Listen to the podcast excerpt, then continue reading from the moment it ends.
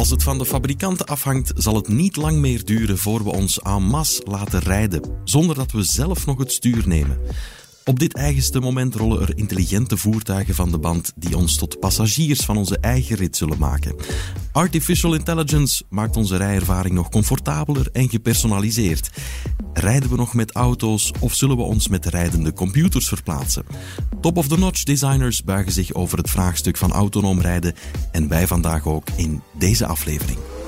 Dag luisteraars en welkom bij De Auto van Morgen. Mijn naam is Elias Meekens en vandaag verwelkomen we Bastien van de Moortel in onze studio PR-manager bij Mercedes-Benz en Bart Lano, onze expert hier vandaag en Innovation Director bij B-Mobile.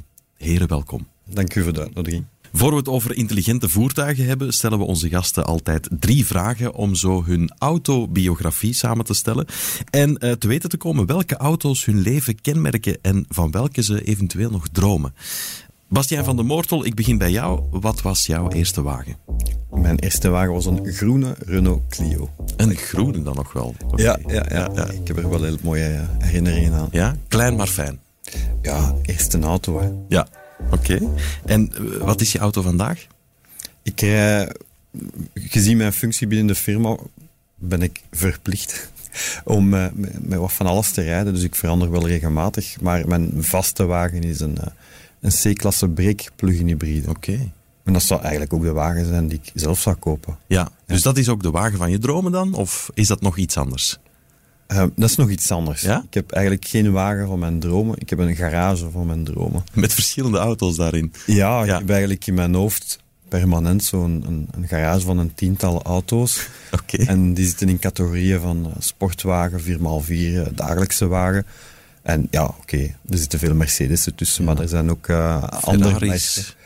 Uh, ja, dat zou kunnen. Uh, maar ik ben autoliefhebber, dus ik ben niet gebonden aan nee. één merk. Oké, okay, fijn. Uh, Bart Lano, jouw eerste wagen? Mijn eerste wagen was een, een blauwe Opel Astra. Lang meegereden? ja, toch wel. Ik denk dat die, die was meer dan 15 jaar. Wel, de auto was niet nieuw toen dat ik hem had. maar ja. tegen dat we hem weggedaan hebben, was hij zeker meer dan 15. Maar... Tot op het bot meegereden? Ja, op een gegeven moment. Ik herinner me nog ergens in de Ardennen als de bergop op een snelweg 120 20 kon hem niet blijven houden. Is het waar? Je ging toch niet achteruit dan? Nee, nee, nee, dat niet. Stel je voor. Ja. En met wat uh, rijd je vandaag? Uh, vandaag met een Volkswagen Tiguan. Um, ja, een goede wagen uh, met het gezin, drie kinderen. Ja, ja, die kunnen er allemaal in, hè? Die kunnen er allemaal En het speelgoed en alle bijhorende brol ook, dus fantastisch. En voldoende grote koffer. En Absoluut. Is er ook nog een droomwagen bij jou, Bart? Goh, de droomwagen...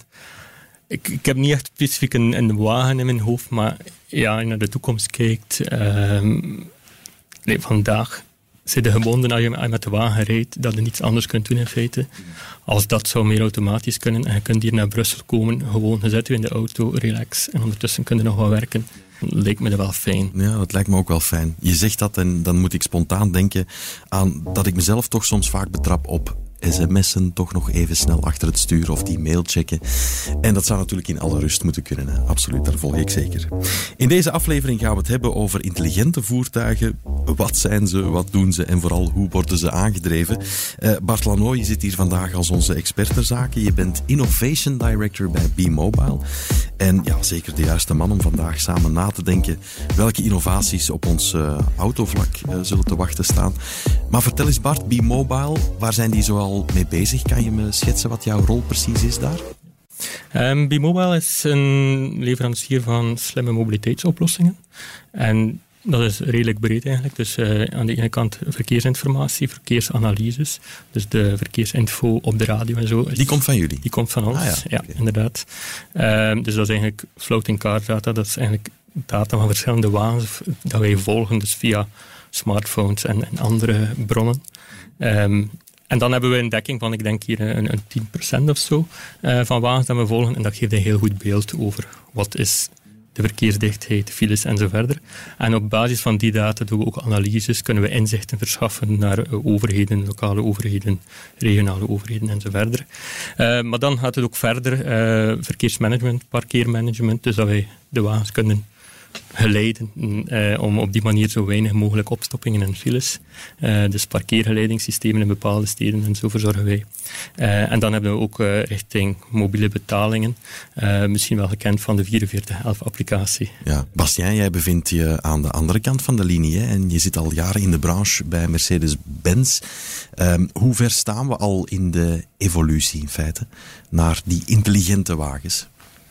Ja, die intelligente zitten we vrij, vrij mm. ver. Uh, je hebt de artificiële intelligentie natuurlijk, um, die bijvoorbeeld bij ons uh, al, al een tijdje aanwezig is uh, via het MBUX-systeem. Veel mensen kennen bijvoorbeeld al het Hey Mercedes, waar je kan, commando's kan, um, kan geven aan de wagens. En dat gaat van...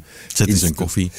Net nog niet, maar... Um, ja, navigatie, bel naar die of die persoon. Maar dat systeem gaat natuurlijk nog verder, waarbij uh, dat die ook zelf suggesties gaat doen. Uh, als u dagelijks, uh, als u van op kantoor vertrekt naar uw vrouw belt, dan gaat de auto eigenlijk al zelf voorstellen, moet ik naar uw vrouw bellen? Mm -hmm. Het gaat misschien nog verder. Als de wagen voelt dat je stress hebt, dan gaat hij zeggen, moet ik een relaxerende muziek opzetten en ook de zetelmassage opzetten.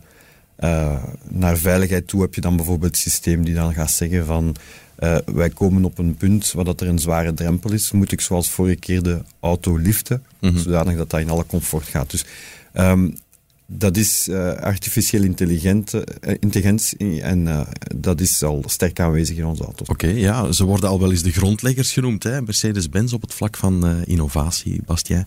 Waar pionierden jullie eigenlijk dan al in? Um, ja, kijk, Mercedes is de eerste die een level 3 uh, eh, certificering heeft uh, wereldwijd.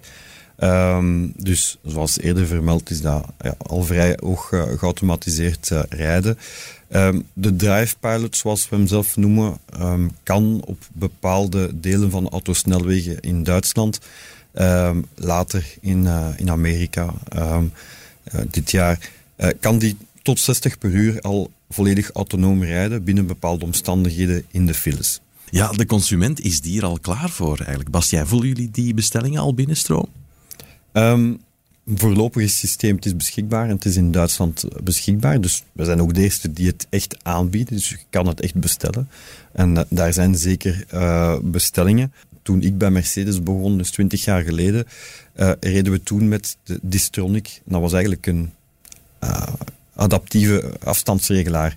En ik weet dat dat toch al voor vrij uh, grappige tafereelen zorgde. Mm. Stel je voor, je zit in je auto en het stuur klapt weg, de pedalen klappen weg en de wagen rijdt vanzelf.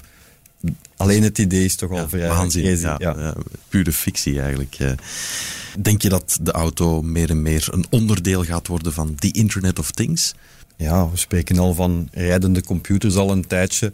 Dus ik denk dat dat zeker uh, het, het, geval is. Uh, de auto die we hebben gekend hebben toen uh, we jong waren, vier wielen aan een motor, daar zijn we toch wel al ver af. We waren al blij dat het een digitale radio was toen. Digitaal? Ja, digitale, ja. digitaal scherm. Ja, ja, ja, Wat denk jij, Bart? ja, absoluut. ik denk ook ook om die veiligheid en zo te verbeteren, eh, hoe meer data, niet enkel van de wagen zelf, maar ook uit de omgeving, dat je kunt capteren, eh, hoe beter je met alle omstandigheden ook kunt rekening houden. Um, en ook in dat kader bijvoorbeeld, um, die mobile zelf en dan in een project uh, door de Vlaamse overheid opgezet, Mobilidata, heeft ook net als functie om heel veel data uh, van buiten de wagen uh, binnen te brengen en, en in kaar. Uh, maar ook omgekeerde zaken aan te sturen, bijvoorbeeld ook richting verkeerslichten en zo verder. Mm. dat je daar wel een, een duidelijke communicatie hebt met de omgeving en de weginfrastructuur en andere voertuigen. En, en op dat moment kun je scenario's hebben waarbij dat je als chauffeur weet van oké, er komt een groen licht dan en ik kan mijn snelheid aanpassen. Maar ook autonome wagens in de toekomst kunnen daar ook rekening mee houden voor een vlotter verkeer. Ja. Bastien, uh, we kunnen zeggen dat elke, ja, elk merk zijn eigen cultuur en ook eigen doelstellingen heeft. Hoe kenmerkt uh, Mercedes zich? Wat domineert er bij, bij jullie? Ik denk dat de trend door de jaren heen uh, innoveren is. Um, ik denk dat dat een, blijver is, dat is dat niet veranderd.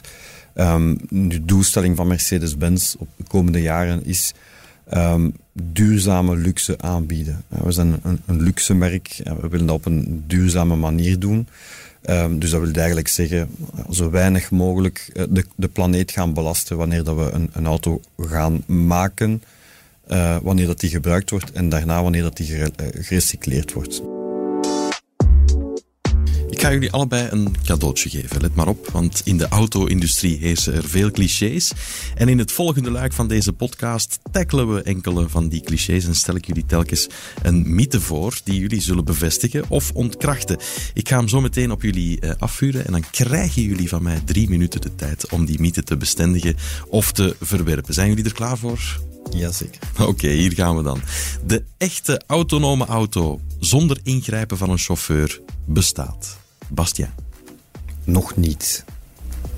Nog niet. En in bepaalde omstandigheden. Maar zoals we het erover gehad hebben, die komt er waarschijnlijk, uh, maar die bestaat nog niet. Akkoord. Die bestaat vandaag nog niet. En zoals al gezegd, ik denk dat er een paar jaar terug daar meer optimisme over was dan vandaag. Omdat er nu echt wel gemerkt wordt dat ja, die laatste, al, in alle mogelijke scenario's, die wagen volledig autonoom laten rijden in een druk stadscentrum, maar even hoe aan hoge snelheid op de snelweg en zo. Uh, maar dat ik wel denk op een snelweg zal het veel makkelijker en in feite eenvoudiger zijn om daar in eerste fase wel autonome wagens te hebben, maar in een drukke stadsomgeving met voetgangers, fietsers uh, en zo verder. Daar denk ik niet dat die vandaag al bestaat. Hebben jullie in het kader van een of ander project zelf al eens in zo'n autonome wagen gezeten, eigenlijk? En hoe voelt dat, Bastiaan? Ja, dat is, dat is heel speciaal. Um, nu, die, die auto bestaat ondertussen. Maar dat was uh, vorig jaar of twee jaar geleden heb ik dat gedaan in, in een van onze testparcours in Duitsland. Um, waar dat er eigenlijk een, een simulatie was van de verschillende baanvakken, autobaan, vrachtwagen, bestelwagen, een paar andere auto's. En, en ja, je lost het stuur en de wagen neemt het over. Ja, dat is eigenlijk wel heel, uh, heel indrukwekkend. Ja. Heb jij het al eens mogen ervaren, Bart? Bij mij was het eigenlijk gewoon beperkt tot een autonome shuttle of zo. Ja. Uh, en eigenlijk op afgesloten terrein. Ja. Uh, maar waar dat er dan ook wel gesimuleerd werd, er komt een voetganger en die moet remmen voor die voetganger. Mm -hmm. Dat remmanoeuvre was nog niet heel zacht, laat het ons nee. zo zeggen. Okay. Uh, maar goed, dat is ook alweer een paar jaar terug. dus de technologie evolueert sowieso. Ja. Mm, absoluut. We naderen het einde van de uitzending, maar niet zonder het essentiële doel van deze podcast uit het oog te verliezen natuurlijk. De auto van morgen samenstellen. En die auto van morgen is dus geconnecteerd met de gebruiker, met andere wagens in het verkeer. Ja, Bart, hoe denken jullie dat de infrastructuur daarop uh, aangepast zal zijn? Welke stappen moeten we nog uh, nemen? Vanuit onze optiek, uh, eigenlijk is onze droom ergens dat je een, een algemeen dataplatform hebt waar dat alle data van de wagen, van de omgeving samenkomt. En dat je op die manier kunt eigenlijk een intelligente sturing doen. Dus dat de richting de, de autobouwers zoals Mercedes, dat je daar echt kunt aanbieden. Want kijk, hier heb je al extra data die dan in de artificiële intelligentie van de wagen kan mee opgenomen worden. Maar op hetzelfde moment dat je eigenlijk ook die data kunt gebruiken om, om je verkeer intelligent te sturen over het verkeersnet en op die manier ook de files te verminderen. En dat eigenlijk iedereen er, er, er meer baat bij heeft. En als er dan bepaalde wagens zijn die iets langer onderweg moeten zijn, maar ze hebben geen file, uiteindelijk net zal iedereen wel winnen daarmee. Um, en dat, dat lijkt me wel een mooie toekomst op die manier. Ja, we zaten daar net al bij jou in de wagen, uh, Bastien, met, die, uh, met dat stuur dat uh, plots verdween en die pedalen die verdwenen. Maar gaan we nog een stapje verder gaan misschien? Je gaat iets meer vertellen over het Vision AVTR-project en wel gedachten die worden gelezen. Toch? Ja. Ja, eigenlijk wel. Vertel. Klinkt uh, alsof ik ga vertellen over een science fiction film. Ja. Waar dat de auto eigenlijk op gebaseerd is. Eigenlijk, uh, die, uh, die leefwereld. maar het is wel zo dat er um, research bezig is um, in verband met mind control. Dat is ook iets dat ze gaan gebruiken waar, in de medische sector. Waarbij bijvoorbeeld uh, mensen met een beperking uh, zullen geholpen worden uh, dankzij die mind control. Wel, in een auto, ja, we gaan die auto niet direct kunnen besturen via mind control, maar we gaan wel al een paar zaken kunnen doen, zoals navigatie instellen, sfeerverlichting veranderen, ehm, of van die kleine radio veranderen. Zonder dat er iets gezegd wordt? Zonder dat er iets gezegd wordt. Dus puur um, ja, bijvoorbeeld uh, rekening houden met de hartslag, de ademhaling en, en bepaalde sensoren gaat die auto dat kunnen. Dat is al iets dat de auto die EVTR al kan, hoe dat die voorgesteld werd op de beurs, konden, dat men, konden mensen dat zelf on, ontdekken. Um, ja, dat is iets heel technisch, heel revolutionair. Uh, maar dat is wel iets dat op ons afkomt, ja. Gaat die wagen dan stoppen als ik zin heb in een zak chips? bij het volgende Q8-station. Dus we bespreken op de, de volgende podcast binnen ja, jaar of nog, nog een stap verder. Maar dus voor, voor anders valide mensen is dat natuurlijk wel revolutionair. Ja, dat is een van de thema's hè, waar, dat, dat kan gebruikt worden. Uh, maar in een auto heeft dat een andere betekenis. Dat wil niet zeggen dat iemand sowieso met de auto kan kunnen rijden. Met, maar uh, dat gaat in brede zin van uh, veel veranderen in ons leven. Ja.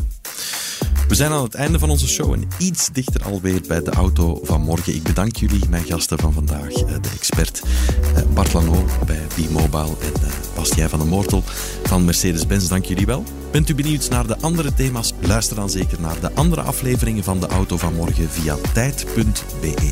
Tot snel.